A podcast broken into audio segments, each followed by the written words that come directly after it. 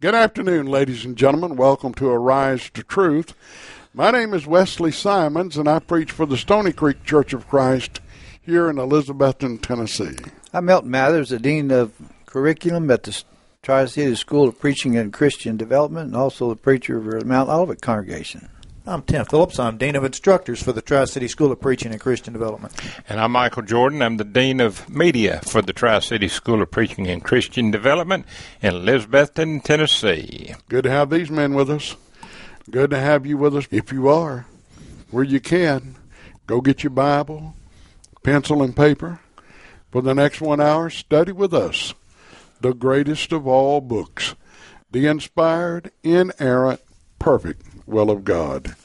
Now, as you go to get that Bible, please stop by that telephone, call a friend, a loved one, tell them that the Arise to Truth radio program is on the air. If your friend or loved one is in the local area, we're located 690 on your AM dial. If they're out of town, out of state, out of country, then tell them to get on the internet Type in arisetotruth.com. When our web page comes up, click on the banner that says Listen Live here, and then they'll have us. Now, they and you can participate in our program. We want to encourage you again if you call, please cut your radios back because it causes feedback and the listeners have a hard time understanding what you're saying. To all of you who have called, thank you much for being a part of the Arise to Truth radio program. Now, today we're going to be talking about conversions.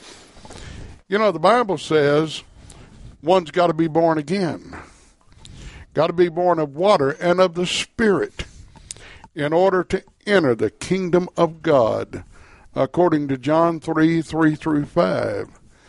Now, Jesus Christ, in giving the Great Commission, said, He that believeth and is baptized shall be saved. He further stated that repentance and remission of sins should be preached in His name among all nations, beginning at Jerusalem. So, sure enough, when you come to Acts 2, verse number 5, they're at Jerusalem for the day of Pentecost, and the Holy Spirit comes upon them, the baptism of the Holy Spirit. The apostles are being led into all truth, and they are convincing that crowd to the best of their ability that Jesus is everything he claimed to be. About 3,000 of them were pricked in their heart, and they cried out, Men and brethren, what must we do?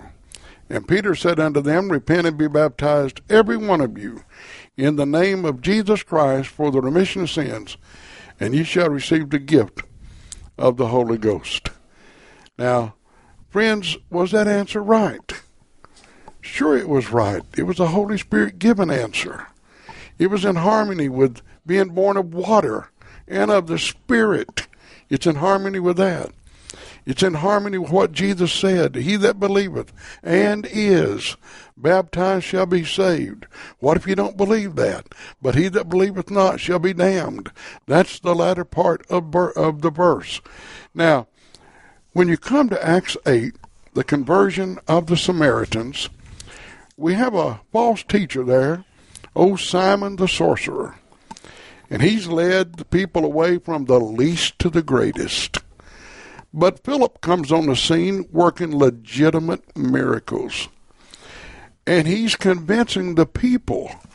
So in Acts 8:12, but when they believed Philip preaching the things concerning the kingdom of God and the name of Jesus Christ, they were baptized both men and women. I want you to notice that they did exactly what Jesus said do in Mark 16, 16. They did exactly what Jesus is saying do in John 3 3 through 5. It's in complete harmony with Acts 2, verse number 38. And so then the Bible says in verse 13, then Simon himself believed also, and when he was baptized, he continued with Philip and wondered, beholding the miracles and signs which were done. Now, friends, the gospel plan of salvation cannot be made any more clear than what the Holy Spirit has made it in the Word of God. And yet you have these denominational preachers running around hollering salvation by faith alone. Well, the Bible says, you see then how that by works a man is justified and not by faith alone. According to James 2.24, they spit, as it were, right in the face of the Godhead, saying, we're not going to live by that. We're going to live by what Martin Luther said. Martin Luther wrote faith alone in the book of Romans, his Bible. And that's what the religious world teaches to a large degree. And then if you'll pick up one of their tracts, what will they be doing? They'll be saying, all you got to do is pray the sinner's prayer. Nowhere in the New Testament, we challenge you preachers that listen, nowhere in the New Testament was ever was anybody ever after the day of Pentecost told to pray in order to become a child of God. Now we challenge you to find where the alien sinner, one who'd never been born again, was told to pray in order to become a child of God. But now, all you listeners, don't hold your breath. They will not be calling. We've done this for years. They know as well as we that it's not in God's Word. And they're going to answer for what they've told these people come Judgment Day. Now, gentlemen, do y'all have a comment on what has been said thus far before we go to the conversion of the eunuch? You know, Wesley, you brought up about you know, John 3, you know, 3 through 5, talking about being one born again.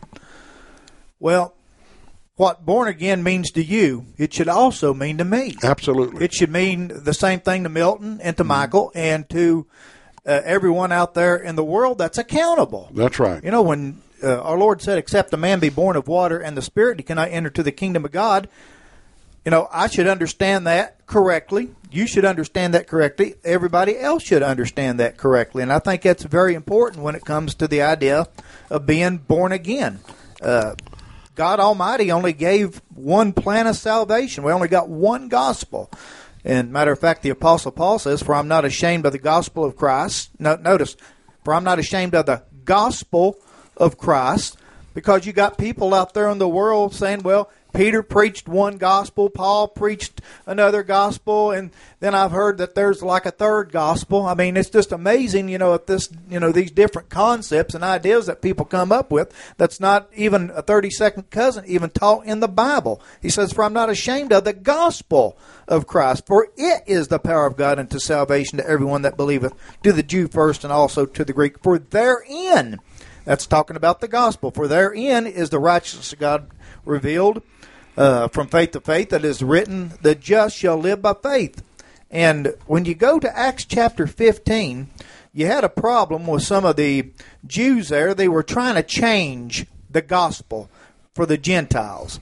They were trying to say that the Gentiles had to be circumcised and keep the law of Moses. Well, that was not going to hold uh, any cup of water at all. Matter of fact, Peter said this in verse 9 of Acts 15 and put no difference between us that's the Jews, and them, that's the Gentiles, purifying their hearts by faith. That's the system of faith. If you're going to be saved, you're going to be saved by the same faith system, whether Jew or Gentile. Verse 11 says, But we believe that through the grace of our Lord Jesus Christ, we shall be saved even as they. So the same gospel that the Gentiles obeyed in Acts chapter 10, the Jews obeyed in Acts chapter 2, and it's going to be the same gospel that you have the Samaritans obeying in Acts 8, and then with the eunuch also in Acts 8. I think about Philip as well. When you talk about Philip, it's interesting that when you find him in Acts chapter 6, and it said that uh, when you talk about the Hebrew and widows need to be attended to care to, they appointed certain men to take care of them, and Stephen was one of them. He was a man of honesty, of honest report. That's interesting when we talk about conversions that these denominational preachers are not very honest. they're like Simon the sorcerer, bewitching people, you know, deceiving people. So they're not very honest in handling the Word of God correctly. And sad for them that uh, you know accountability on the day of judgment is going to be pretty harsh for them. And that's why the Arise to Truth radio program is on the air twice a week for the very purpose to study the Bible to get those people out of it. And as you mentioned, Wesley, as long as the program has been going on, there's been several that had saw the light. You know, they came to the knowledge of the truth and realized that what they've been preaching and teaching was in error, and they came out of error and obeyed the gospel. And now they're holding on to that which they uh, came out came out of and, and started uh, making sure that they did things that are right. And so Philip, when he not only stopped there with t- tending to the care of those widows, but he went about preaching the word of God. And even Simon the sorcerer, you know, he was in error concerning uh, holding the view of being a sorcerer, and is he ought to be thankful that he wasn't stoned to death for it. they they had an opportunity to obey the gospel before it's too late. But uh, there's something to consider when we talk about just this one conversion alone. That preachers need to be those who are honest, that they're handling God's word accurately. Second Timothy chapter two verse fifteen: Study to show yourself approved unto God, a workman that needs not to be ashamed, rightly dividing or handling accurately the word of truth. You'll never have God's favor if you're not handling His word accurately. That's exactly right, Milton. Now, Tim brought up what is known as dispensationalism. Some of these denominational preachers have begun to say, well, now let's not get after the Church of Christ for saying that they were to repent and be baptized on the day of Pentecost because that's what it says. And that that baptism was indeed for the remission of sins.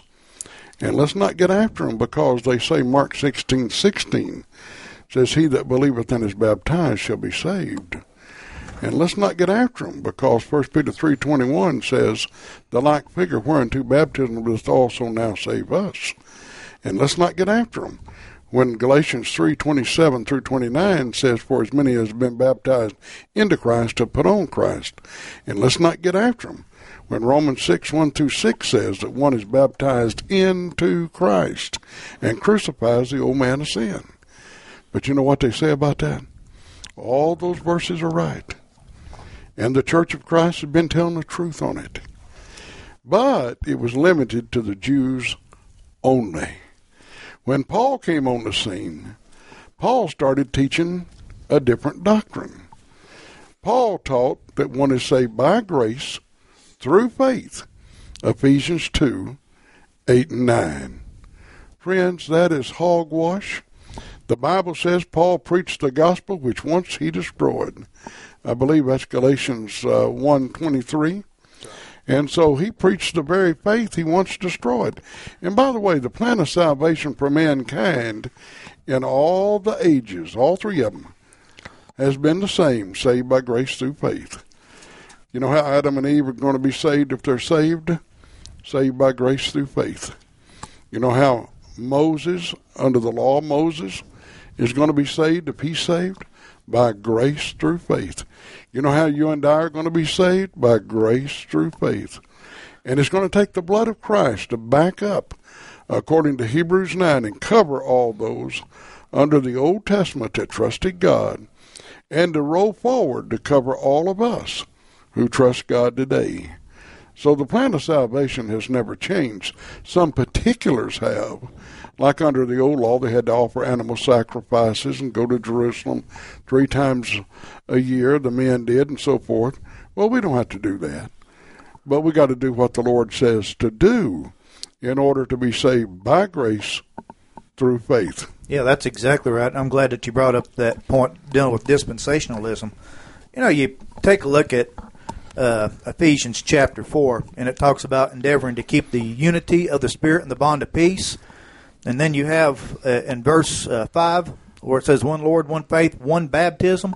Those that teach this dispensationalism doctrine says, well, you know, uh, baptism for the remission of sins uh, was for the Jews. It was for the remission of sins. And that was essential to their salvation. But for the Gentiles, it wasn't. They were saved by grace through faith. How in the world can they have the unity of the Spirit and the bond of peace when they couldn't even agree upon baptism? That's right. What do you do with Timothy?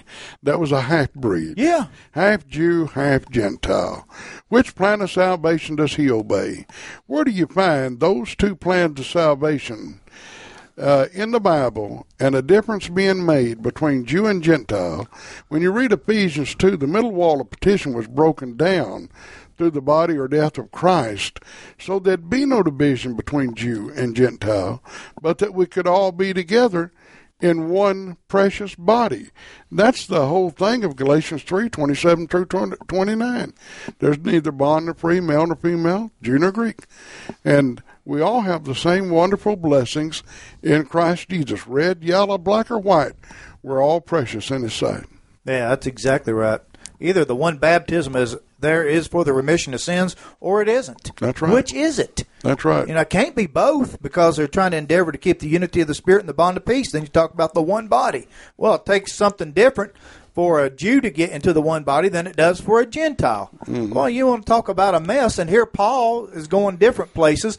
He's preaching to both Jew and Gentile. That's right. You know, and they want to, you know, hear the same message. And, you know, how in the world can that be when he's telling the Jews one thing, then turn around and telling the Gentiles something else? What a mess. That's that's what religious confusion and division will get you, Wesley. That's right. You know, a lot of times people think, well, y'all get on radio and you point out all this division. Well, we point it out because the Bible teaches it's sinful, it's wrong. Just like we point out unscriptural divorcing and remarrying, or homosexuality, or abortion. Those things are wrong. And when you find God's people, they're going to be speaking out against it. And they're going to be saying there's not but one church. This is the church for which Jesus Christ died. One plan of salvation. One way to worship God acceptably. One moral code, and that's got to be the moral code of the Word of God. And so when you find God's people, they're going to be agreeing with God Almighty. And it's amazing. You now have 45,000 different religious groups claiming to follow Christianity. No wonder atheism has grown more in the last 50 years than ever before. And Wesley, let me put a footnote. There's some churches of Christ that are not even following God's Oh, pattern. I agree with that. And see, you even had the Apostle Paul. He wrote to the church at Corinth and different congregations trying to straighten out some of the doctrinal messes that they got themselves into. That's right. I, I'm mindful of 1 Corinthians chapter 1, verse 10, where you talk about that. And Paul says, I beseech you, brethren, by the name of the Lord Jesus Christ, by his authority, that y'all speak the same thing. That there be no divisions among you, but that you be perfectly joined together in the same mind and same judgment. As you mentioned, Tim, the churches of Christ have those divisions as well, but it's contrary to what Paul taught here in other verses as well. And Wesley mentioned some 45,000 different religious groups. That tells us about the division in religion in general.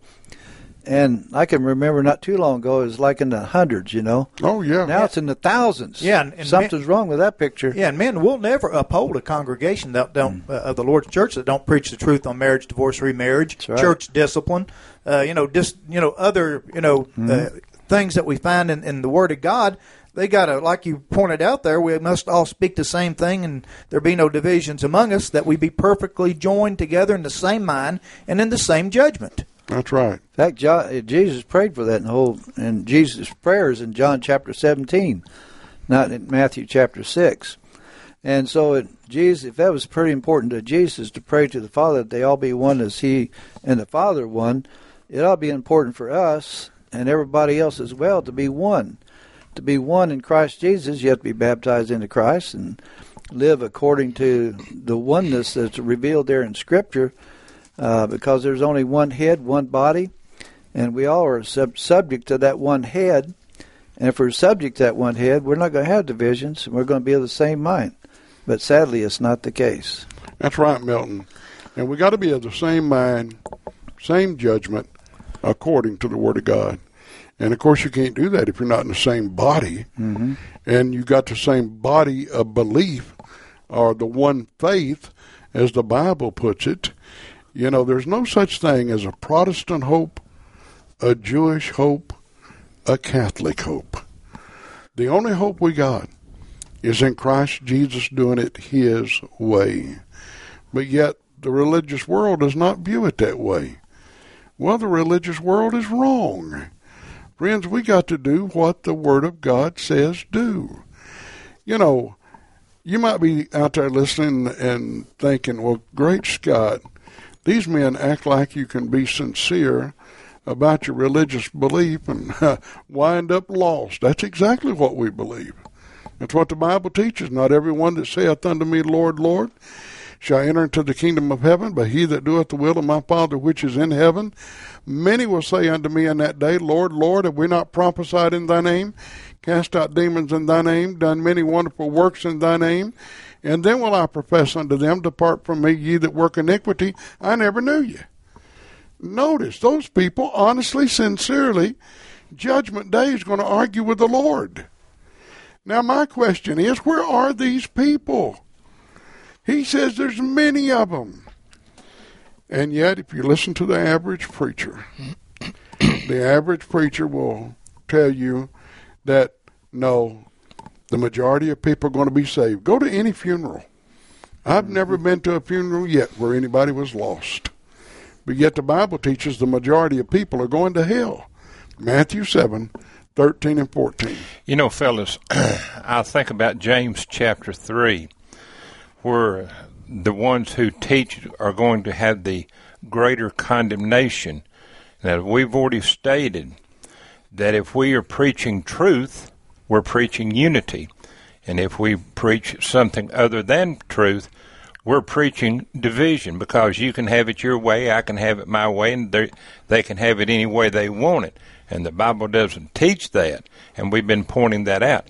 But I've wondered if they've ever considered if they don't preach the truth on marriage, divorce, and remarriage, are they not adding to and or taking away from God's word? And three times in Deuteronomy, Proverbs, and Revelation, we are taught not to take away or add to. So the, I think I, I think they need to consider James chapter three and everything that we've already said. That's exactly right. Wouldn't you hate to be a man that is taught error and influence hundreds, thousands, or millions of people take your last breath only to meet your Maker to find out you taught error and damned your own soul and the souls of thousands and millions of people. And you're going to receive, that individual is going to receive a greater condemnation mm-hmm. because when he spoke, he is saying, in essence, I want to tell you what God says. Well, he's a liar if he's not telling you what God says. And Proverbs 30 and verse number 6 says that, that a man who changes God's word is a liar. And so we don't want to come across as a liar because we want to tell you only what the Bible says. As we say on this program over and over again, take our word for nothing. You listen to what we have to say as well as our callers, and you take your Bible and you see if either is in harmony with God's word. That is your obligation and your privilege. You know, the people of Berea were more noble than those at Thessalonica because they searched the scriptures daily to see if those things were so. Acts seventeen eleven. The Bible says, "Prove all things, hold fast to that which is good."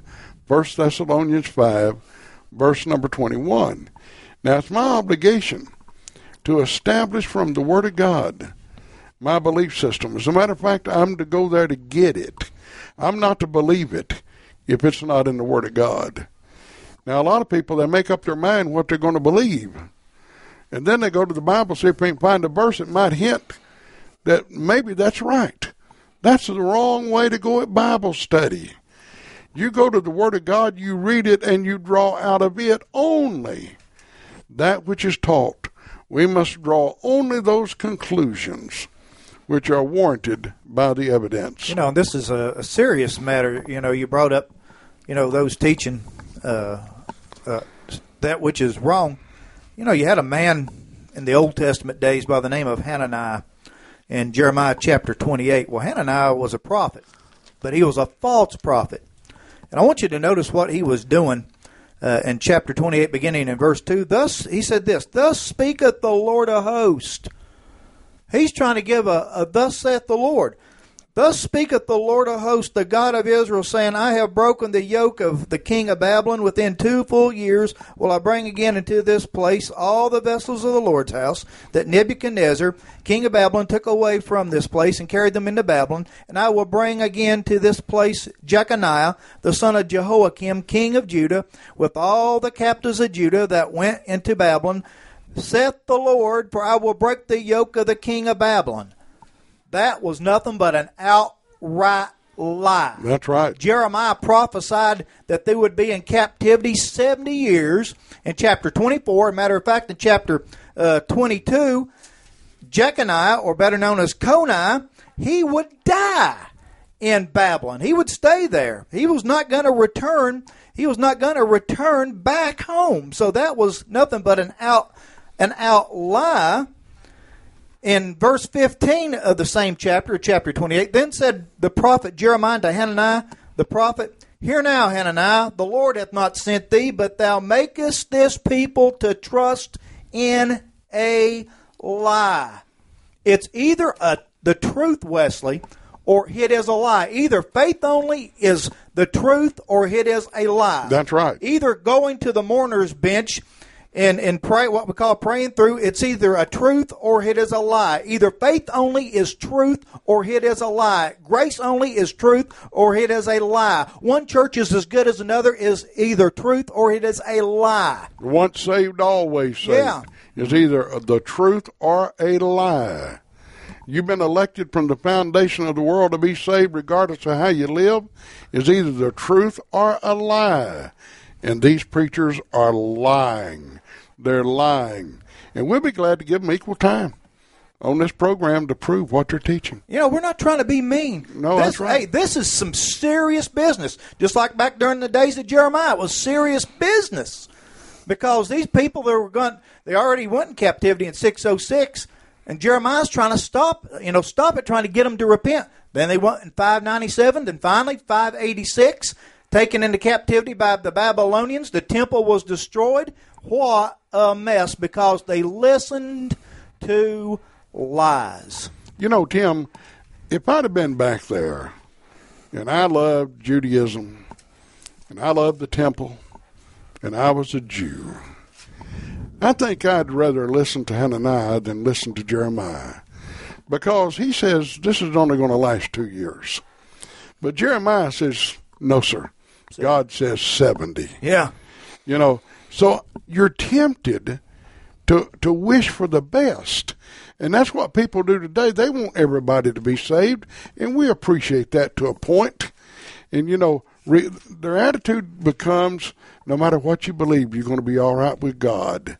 That's either the truth or a lie, and that's the biggest lie Satan is telling.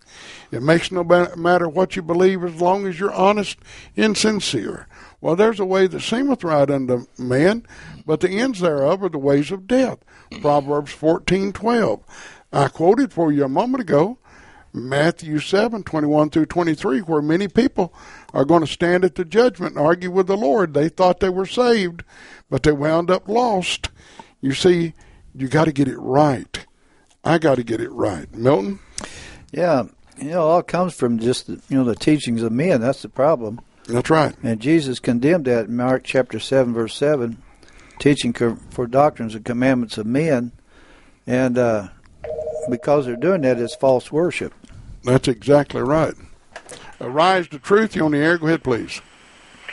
Yeah, I was uh, listening to your broadcast. Uh, I was reading there, like you mentioned, uh, in uh, let's see, uh, Mark sixteen sixteen.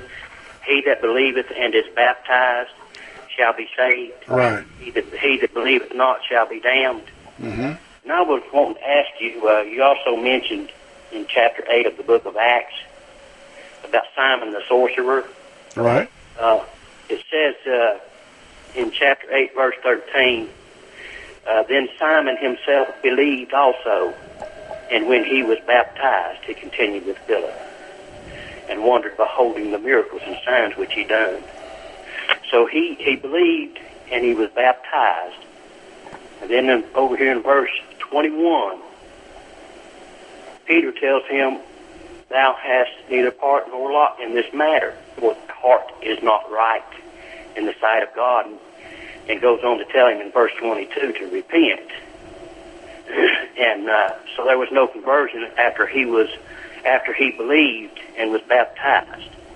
Would you? Uh, I'll get off of here and uh, you talk to me about uh, how this is in correlation with Mark 16, 16. He that believeth and is baptized shall be saved.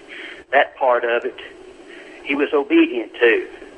But yet Peter says there was no conversion after that baptism. Would you talk about this? I sure will. Thank you. Bye.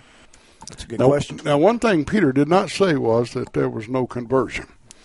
There's definitely conversion. Now, let me tell you something. When the Holy Spirit moved Luke to write and say in Acts 8:12 concerning the Samaritans, they believed. Now, friends, you can mark that down, underline it, triple X it. That's exactly what they did. They were Bible believers. They believed in God, Christ, the Holy Spirit, and truth. And when the Bible says they were baptized, you can mark that down, underline it, and triple X it. So we come to Simon, and the Holy Spirit moved Luke to write and say that Simon himself believed also. So, brother, you can mark that down, underline it, triple X it. He is a believer. And when he was baptized, you mark that down, underline it, and triple exit. He was baptized. He continued with Philip and wondered, beholding the miracles and signs which were done. A Baptist preacher came to my home in Memphis, Tennessee one time, and he believed once saved, always saved, and he tried to make the argument that this man, Simon the sorcerer, was never converted. I said, Well, don't you reckon his problem was he wasn't baptized? Oh, he nearly came out of his seat. You can't say that. The Word of God says he is baptized. Well, I knew that. I said, That's right. I can't doubt his baptism, and you can't doubt his belief. To do so is to doubt the Holy Spirit that said he did both of them. So he was definitely converted. Now, the problem with being converted, friends, we don't always give up our old ways totally the way we need to. And those old ways continue to be a temptation to us. Keep in mind, this man was a sorcerer. He loved the spotlight. He had deceived the least to the greatest. And when he saw that through the laying on of the apostles' hands the Holy Spirit was given, he wanted that ability. Hey, Wesley, before you go on, uh, keep in mind also Luke twenty four forty seven, and that repentance and remission of sins should be preached in his name among all nations, beginning at Jerusalem. He that believeth and is baptized shall be saved from one's past or alien sins. Right. So Simon had his past or alien sins forgiven when he believed and was baptized. Absolutely. Good point, Tim. So now he wants this ability. See, he's into something akin to this, except it wasn't real. Now he wants the real thing. Well, Peter says, Thy heart is not right. He says, You don't have part in our lot in this. Now keep in mind, the apostles, part of them was of the original 12, 11 of them were, and the other chosen by lot. You don't have part in our lot in this matter. In other words, this is something the apostles do. You know what you need to do because your heart's not right? And I have to do this. You have to do this on a regular basis if you're a child of God. Repent as a child of God and pray God if perhaps the thought of our heart would be forgiven us. To show his honesty and sincerity, he wants Peter to pray for him that this will not come upon him. Oh, he realized immediately when shown your attitude's not right. You're right, Peter. You're right. It's not right now. Now, he was right when he obeyed the gospel, but then when he saw that through the laying on of the apostles' hands, there comes the temptation after conversion.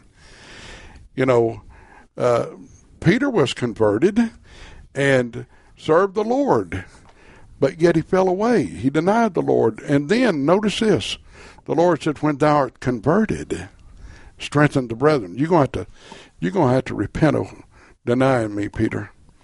Peter said, Oh, he thought he'd die for him. I'll go to my death for you. And he said, Well, before the rooster crows three times tonight, you will have uh, denied me thrice, three times. So, you see, we got to realize it's not only a matter of being converted, it's a matter of living it. And the old devil has convinced some people that you don't have to live it, that you can commit sin, like Sam Morris, the Baptist preacher, said, after you're born again, you can commit every sin there is, from murder to idolatry, and your soul is in no danger. Hog wash. Friends, can you believe that? The question is, how do we know we know the Lord? Hereby do we know that we know him if we keep his commandments. He that saith, I know him, and keepeth not his commandments is a liar, and the truth's not in him. 1 John 2, 3 and 4. Friends, if you say you know the Lord and you're living in sin, you're a liar. If I say I know the Lord and I'm living in sin, I'm a liar.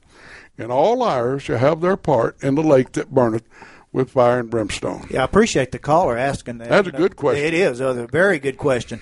You know, you have, uh, like I said, Simon here converted, verse 13. He believed and he was baptized, Mark 16, 16. He was saved from his past or alien sins. That's then, right. Then he said, Give me also this power on that whomsoever I lay my hands on, he may also receive the Holy Ghost. Well, that got him in trouble. But Peter said unto him, Thy money perish with thee because thou hast thought. Notice, thought. His actions got him in trouble that the gift of God may be purchased with money. Thou hast neither part nor lot in this matter, for thy heart, notice, his heart, it was a heart problem, is not right in the sight of God. Now, verse 22 Repent therefore of this, of this thy wickedness. Well, what this thy wickedness? Well, because he thought that the gift of God may be purchased with money. You repent of this. Not all the wickedness before that. That's right. You You had were- already taken care of that. Yeah, you repent of this thy wickedness, and pray God that perhaps the thought of thine heart may be forgiven thee. If he was not converted at all, period, Peter would have told him you need to repent and be baptized That's right. in order uh, to receive the remission of your sins. So here's a uh, here's a, an example of a child of God falling from the favor of God, just like the man in 1 Corinthians chapter five that had his father's wife. There was a child of God that fell from the very favor of God Almighty. That's right. So you got you know you know these examples like Simon here in chapter eight, uh, the man in First Corinthians chapter five that had his father's wife, Ananias and Sapphira, and Acts chapter five verses one through eleven. Tim, where did the devil come from? Now think about that audience. Where did the devil come from? Did God just make a being and make him so evil it's unreal and sentence him to hell without any opportunity of being with God forever? No, God can't do that. He's too good. So the devil at one time had to be a good being that fell. Some angels put in heaven strictly by the grace of the Most High God fail from that grace. Read Jude 6. Read, if you will, 2 Peter 2 4. And you'll find that precious beings that once were in the very presence of the Most High God, put there by God's amazing grace, fail. Fail so far as to be eternally lost and then someone say that we can't fall. Judas Iscariot fell, and the Bible says that Jesus said he hadn't lost any of those that God gave him except one, the son of perdition, that the scripture might be fulfilled. And you know what Jesus Christ said about that man? Been better for him had he never been born. You know, I've heard Baptist preachers say, well, he did fall, but he's going to be saved. No, Jesus said, been better for that man if he'd never been born. Ladies and gentlemen, if I wind up in heaven, yet on earth I live an ungodly life after the new birth, then, boy, it was great for me to be born because I'm going to be with God in all eternity. What a ridiculous statement to say that I can live any way I want to after I'm born again. Friends, it's a matter of a love affair. Falling in love with God. If you love me, keep my commandments. It's a matter of faithfulness, dedication, conviction.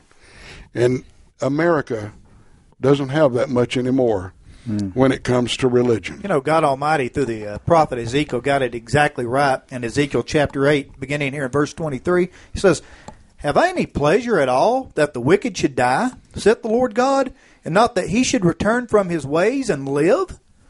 But when the righteous turneth away from his righteousness, and committeth iniquity, and doeth according to all the abominations of the wicked man doeth, shall he live? All his righteousness that he hath done shall not be mentioned, in his trespass that he has trespassed, and in his sin that he has sinned, in them shall he die. That means he's going to die spiritually. Yet, uh, yet ye say, The way of the Lord is not equal. Hear now, O house of Israel, is not my ways equal? Are not your ways unequal? When a righteous man turneth away from his righteousness and committeth iniquity, and dieth in them for his iniquity, that he hath done, he shall die. Again, when the wicked man turneth away from his wickedness that he hath committed, and doeth that which is lawful and right, he shall save, watch this, he shall save his soul alive. Now what? Now what right. about the righteous man that turns away? Well, he's going to, uh, for his iniquity he- that he hath done, he shall die. He's not going to save his soul alive. He's going to lose his soul. That's right, Milton. I was thinking about the Simon the sorcerer now as a Christian, uh, as it corresponds with Mark chapter 16, verse 16. He that believeth and is baptized shall be saved. Simon did that. He became a Christian, and because he sinned, as you had talked about, he had erred, and so he needed to repent. And just as uh, those verses correspond to Mark chapter 16, verse 16, repentance also, I think, corresponds with 1 John chapter 1. Beginning verse 6, John writes and says, If we say that we have fellowship with him and walk in darkness, we lie and do not the truth. Sound like Simon there for a period of time. But if we walk in the light as he is in the light, we have fellowship one another. And the blood of Jesus Christ, the Son, cleanses us from all sins, and that's a continuous action. He keeps on cleansing us as we walk in the light. If we say that we have no sin, we deceive ourselves, and the truth is not in us. We confess our sins. He is faithful and just to forgive us our sins and to cleanse us from all unrighteousness. And that's what Simon asked Peter for him to do. And they, you know, they prayed for him, and he confessed it. He recognized he's in sin. Now that blood that washed him in the water grave of baptism has washed him of his sins because he repented of it. Yes, that's right. Now, uh, some I said, well, you're after the Baptist. No, friends, a huge part of Baptists uh, do not believe in once saved, always saved. I know of churches that have split, Baptist churches, where the members were sick of once saved, always saved, and wanted to show that man had free will and could go back and live ungodly if he wanted to, and those people would suffer the vengeance of God as a result thereof. And that's what the Bible teaches. Had a Baptist preacher come to my home one time. He was running for a political office. And he said, uh, I want you to vote for me. God told me to run. I said, I don't believe that for a minute. I said, You're lying when you say that. And he said, Well, will you vote for me? I said, Well, what do you stand for? And he stood against abortion and homosexuality and all kinds of ungodliness. And I told him this, and I did. I said, I'm going to vote for you. Not because God Almighty told you to run, because I don't believe that, but I'm going to vote for you because you're standing in harmony with Bible principles on those issues. Well, I saw him after the election over in Mountain City in a store, grocery store. He had lost. And I said, I want to ask you what happened to the election. I don't understand it. God told you to run, and God and I both couldn't get you in because my wife and I voted for you. Now, isn't that amazing? These preachers will lie to you. They'll do anything to try to get votes, try to get money. Well, he came to see my wife when she was in the hospital, and he believed once saved, always saved. And I said, uh, I want to read you a couple of verses, and I want you to comment on them. And I said, James 5, 19 and 20. Brethren, now we're talking to brethren, members of the church. If any of you do err from the truth, notice they had the truth and erred from it. And one convert him. Notice a brother that errs from the truth, Simon the sorcerer, uh, needs to be converted. Let him know that he which converteth the sinner from the error of his way shall save a soul from death. That's not physical death. He's going to die anyway. It's appointed unto man once to die. That's spiritual death. And shall hide a multitude of sins. Now, what I want you to do, sir, is comment on that in view of your once saved, always saved doctrine, to which he responded, Man, that's two great verses for you. To which I responded, I don't have verses. Those are God's verses. And you and I must align our life and our teaching and our belief system with it. Now, he'll get in the pulpit and talk about the fall of Adam and Eve. From what? And did it matter? They fell from the grace of God, and yes, it mattered. They wound up lost as a result of that. And they were going to have to do what God said do to get back into God's good graces. And these preachers lying to people, lying. I mean, flat out lying. Saying it makes no difference how you live once you're born again. Heaven's going to be yours. If I was the devil, I'd love to have servants like that that would tell people that so I could get them to burn in hell with me if I was the devil. Oh, it's just like, you know, it reminds me once again of, you know, Jeremiah chapter 28 with Hananiah, the false prophet. I mean, lo and behold, I mean, can you just imagine? You know, I'd, I'd probably been right with you thinking, wow, two years over 70. Yeah, I'll take that and think about this. We're going to get our king back. Yeah, that's right. We're going to get, you know, Coniah back. Mm-hmm. Well, And Jeremiah, so negative. yeah, yeah. That, that old negative preaching, 70 years down there in captivity. You mean to tell me God's going to let this temple be destroyed for 70 years and not have it rebuilt? That's stupidity gone to seed. Yeah, and here and here, think about this. Jeremiah's trying to get these people to repent. They've already had it carried away in 606. Jeconiah or Coniah was carried away in 597. He's already in captivity, so two carrying aways already, and he's trying to get them to repent. And here Coniah's saying two years, and Coniah's coming back when he's already said 70 years and he's not coming back. Yep, that's right. You know, he got them to trust a lie. That's right. That's exactly That's right. sad. Milton? Speaking of liars, Revelation chapter 21, verse 8 says, But the fearful and unbelieving and abominable and murderers and whoremongers and sorcerers and idolaters and some liars? No. Says all liars shall have their part in the lake which burn with fire and brimstone with the second death. Now, this is where people are going to go that telling those lies, Wesley. And once they get there, they can't get out. There's not going to be there anybody to hear their prayers, their requests, their sorrows, their groanings. It's going to be darkness. It's going to be burning sensation that does not consume nor destroy. I tell you, people need to wake up, quit telling those lies, and start telling the truth. That's right. Diane Sawyer's exposed on national television these so called faith healers. She had a lady with her who was complaining about hip pain, as I recall, or leg pain, one or the other. And the so called faith healer said, Well, no wonder. Lay here on this table, one leg shorter than the other. I'll pray for you, heal you, and you won't have that pain anymore. And so he started to pray, and sure enough, you could see the foot grow, the leg grow. Man alive, what a wonderful man of God. Diane Sawyer said, Did you catch what he did? He's pulling her shoe, high heel, out just a little bit at a time, and on camera, it looks like the leg is growing. We had the legs measured before we went there. They were exam- exactly the same length.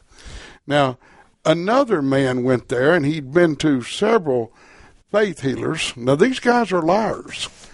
And lo and behold, he was dressed up like a woman and had female trouble. And he was healed, proclaimed he was healed. Another one, and Diane Sawyer's, she had all kinds of uh, audio equipment there to pick up what was going on. And you had a man up front saying, "Oh, there's a woman here from Ohio, and let's see, she's got this trouble or that trouble," and the Holy Spirit's telling me this. No, it was the wife that was telling him. Arise to truth. You on the air? Go ahead, please. I do have a, a brief comment about these faith healers. I, watched this thing on television, and it was exposed that a lot of them had horrid people to sick. And they act like they were sick, and they healed them, and some of them had admitted what it was. But you know, my Bible tells me, and now don't get me wrong, I do believe the Lord has the power to heal or to whatever He would will to do. And I do believe if we pray for one another that we may be healed because I have faith in the Lord. But these faith healers, if they're so powerful, why don't they go into these old folks' homes and these places where people sick and prove what they say?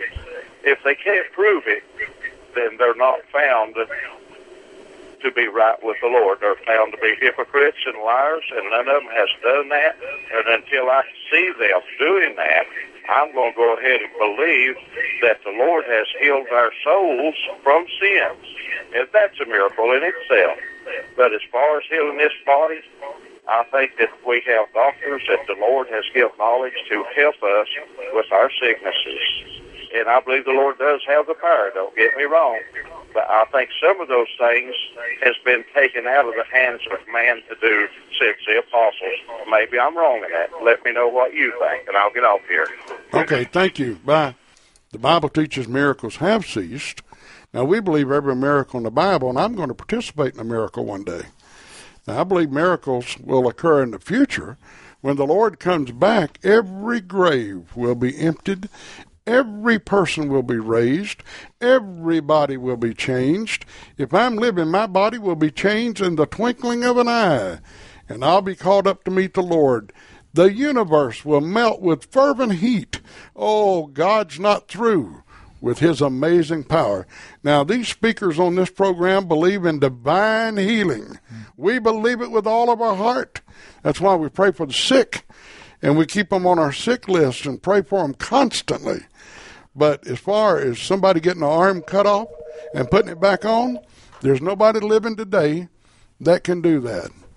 Arise to truth. You on the air? Go ahead, please. Hey Wesley, how you doing today, buddy? Doing good. You? Good. Yeah. I mean, I, I'm like you. I believe in divine healing as well. So we have a prayer list at church and pray for. Why even bother praying if you know if God can't heal somebody? That's right. Uh, doesn't it say in James to if there's any that's sick to call for the elders of the church and that's right. Can't you do that and anoint people with? I mean, can you can pray over them? Can't you? Absolutely. You at church, like oh yeah. Can you guys you guys lay hands on people at your church too? And well, uh, that was a that was a practice back then, but we do pray for them, which is the same principle. Yeah. Yeah. Okay. I, I was making sure that was okay because we do that. Mm-hmm. You know, I mean, it has nothing to do with us. It's the power of God that we're trusting yeah. in. But if it's His will, so that's right. All right. All hey, right. thank you very much. Thank Russell. you. Bye. right, bye. Bye, buddy. Okay, we appreciate all our callers, and, and we do believe in divine healing, but not miraculous healing. Like I said, if you get your arm cut off here at the Stony Creek Church of Christ, we don't have a member that can put it back on for you just miraculously, but nobody else can do it either. But now, when Malchus got his ear cut off by Simon Peter, the Lord just reached down, picked it up, and put it back on. Do you believe that, Wesley, with all my heart? You believe he walked on water, Jesus? Yeah, I believe Peter did for a little while before he took his eyes off the Lord. Do you believe God made a woman out of a rib? With all my heart. I believe every miracle in the Word of God that the universe was created in six literal 24 hour days. Tim, you make one brief comment. Well, that's just like in Matthew chapter uh, 17, just real quick. You know, you had had the man that brought his son, and the disciples couldn't get the job done. Well, uh, he wasn't laid upon the the son, and they didn't couldn't say, well, he just didn't have enough faith. No, the Lord said it was because of your lack of faith. That's right. But now you think about these faith healers; they blame it on the candidate. And if I was a candidate and thought, well, if I don't have enough faith to be healed, I know I don't have enough faith to be saved.